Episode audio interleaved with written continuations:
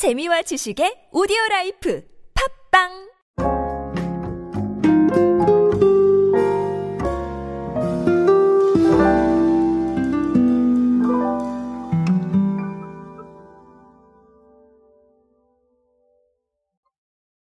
방향성을 설정하는 데 있어서 이 트렌드에 대한 고려는 정말 중요한 것 같습니다.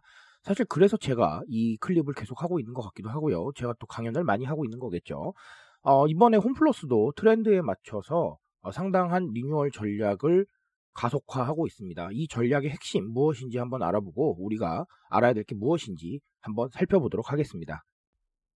안녕하세요 여러분 노준영입니다. 디지털 마케팅에 도움되는 모든 트렌드 이야기로 함께하고 있습니다. 강연 및 마케팅 컨설팅 문의는 언제든 하단에 있는 이메일로 부탁드립니다. 자, 홈플러스가 이번에 리뉴얼 전략을 발표를 해서 내년 상반기까지 17개 점포를 리뉴얼을 한다고 합니다. 근데 일단은 핵심부터 말씀을 드리자면 자, 뭐냐 하면 소비 패턴에 맞춰서 판매 공간 조정을 한다는 겁니다. 그래서 식품 중심의 매장으로 탈바꿈을 한다라는 거고 아, 상대적으로 온라인에 구매 비중이 높은 비식품 판매 공간은 과감히 줄이고요. 보다 과감한 MD 최적화를 시도를 하겠다라는 거고요.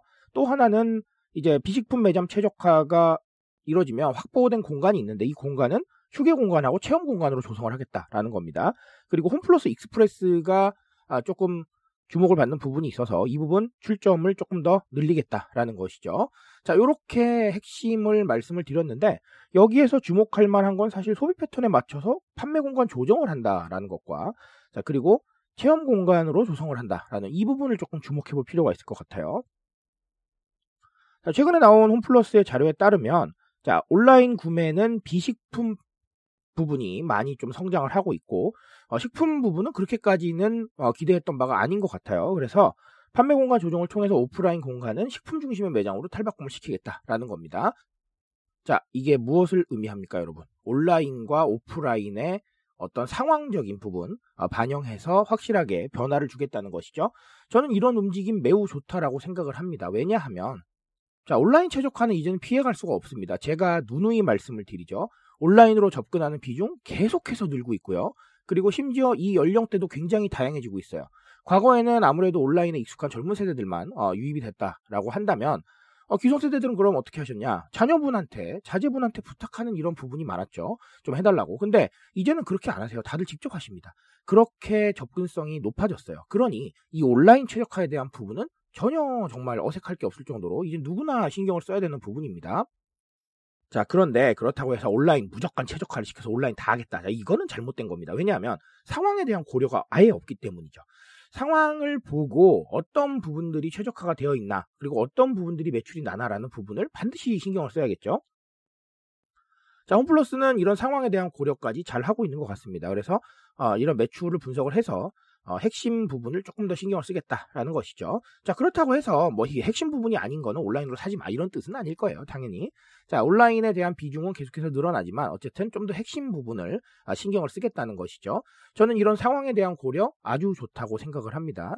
이 상황에 대한 고려가 조금 더 발전을 할 수 있다면 물론 이것과 완전히 연관 있는 얘기는 아니지만 각자 어떤 것들을 사고 있고 또 각자 어떤 부분들을 신경을 쓰나라는 부분을 조금 더 고려를 해서 온라인 조금 최적화 상품을 좀 더 내놓는다거나 자 이런 부분까지 조금 이뤄진다면 자 이런 식으로 선택지가 조금 더 넓어진다면 좋겠죠. 저는 그런 부분까지 신경을 쓰고 싶습니다. 자 하나 더는 여기 체험 공간을 조성한다라는 이야기가 있었는데 자 이거 제가 말씀드렸던 경험이죠. 굉장히 많이 말씀을 드린 부분입니다. 제가 2022년 아, 가장 핵심적인 키워드 중 하나로 사실 경험을 말씀드리고 싶어요. 경험하게 만들고 체험하게 만들고 어, 이 체험을 체득하게 만들고 자 이런 부분들 너무 중요하다라는 말씀 꼭 드리고 싶습니다.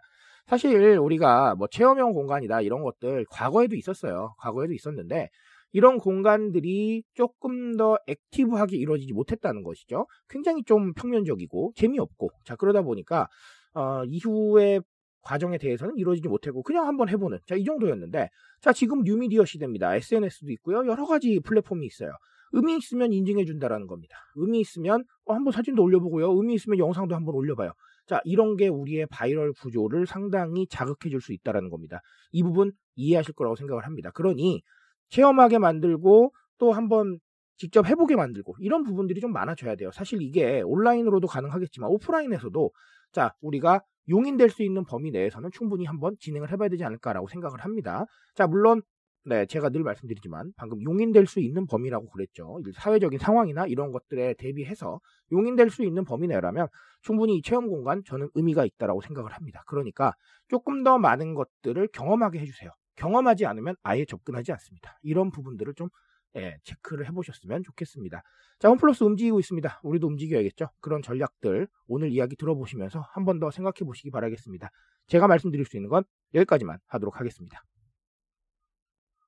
트렌드에 대한 이야기는 제가 책임지고 있습니다. 그 책임감 위해서 열심히 뛰고 있으니까요. 공감해 주신다면 언제나 뜨거운 지식으로 보답드리겠습니다. 오늘도 인싸 되세요, 여러분. 감사합니다.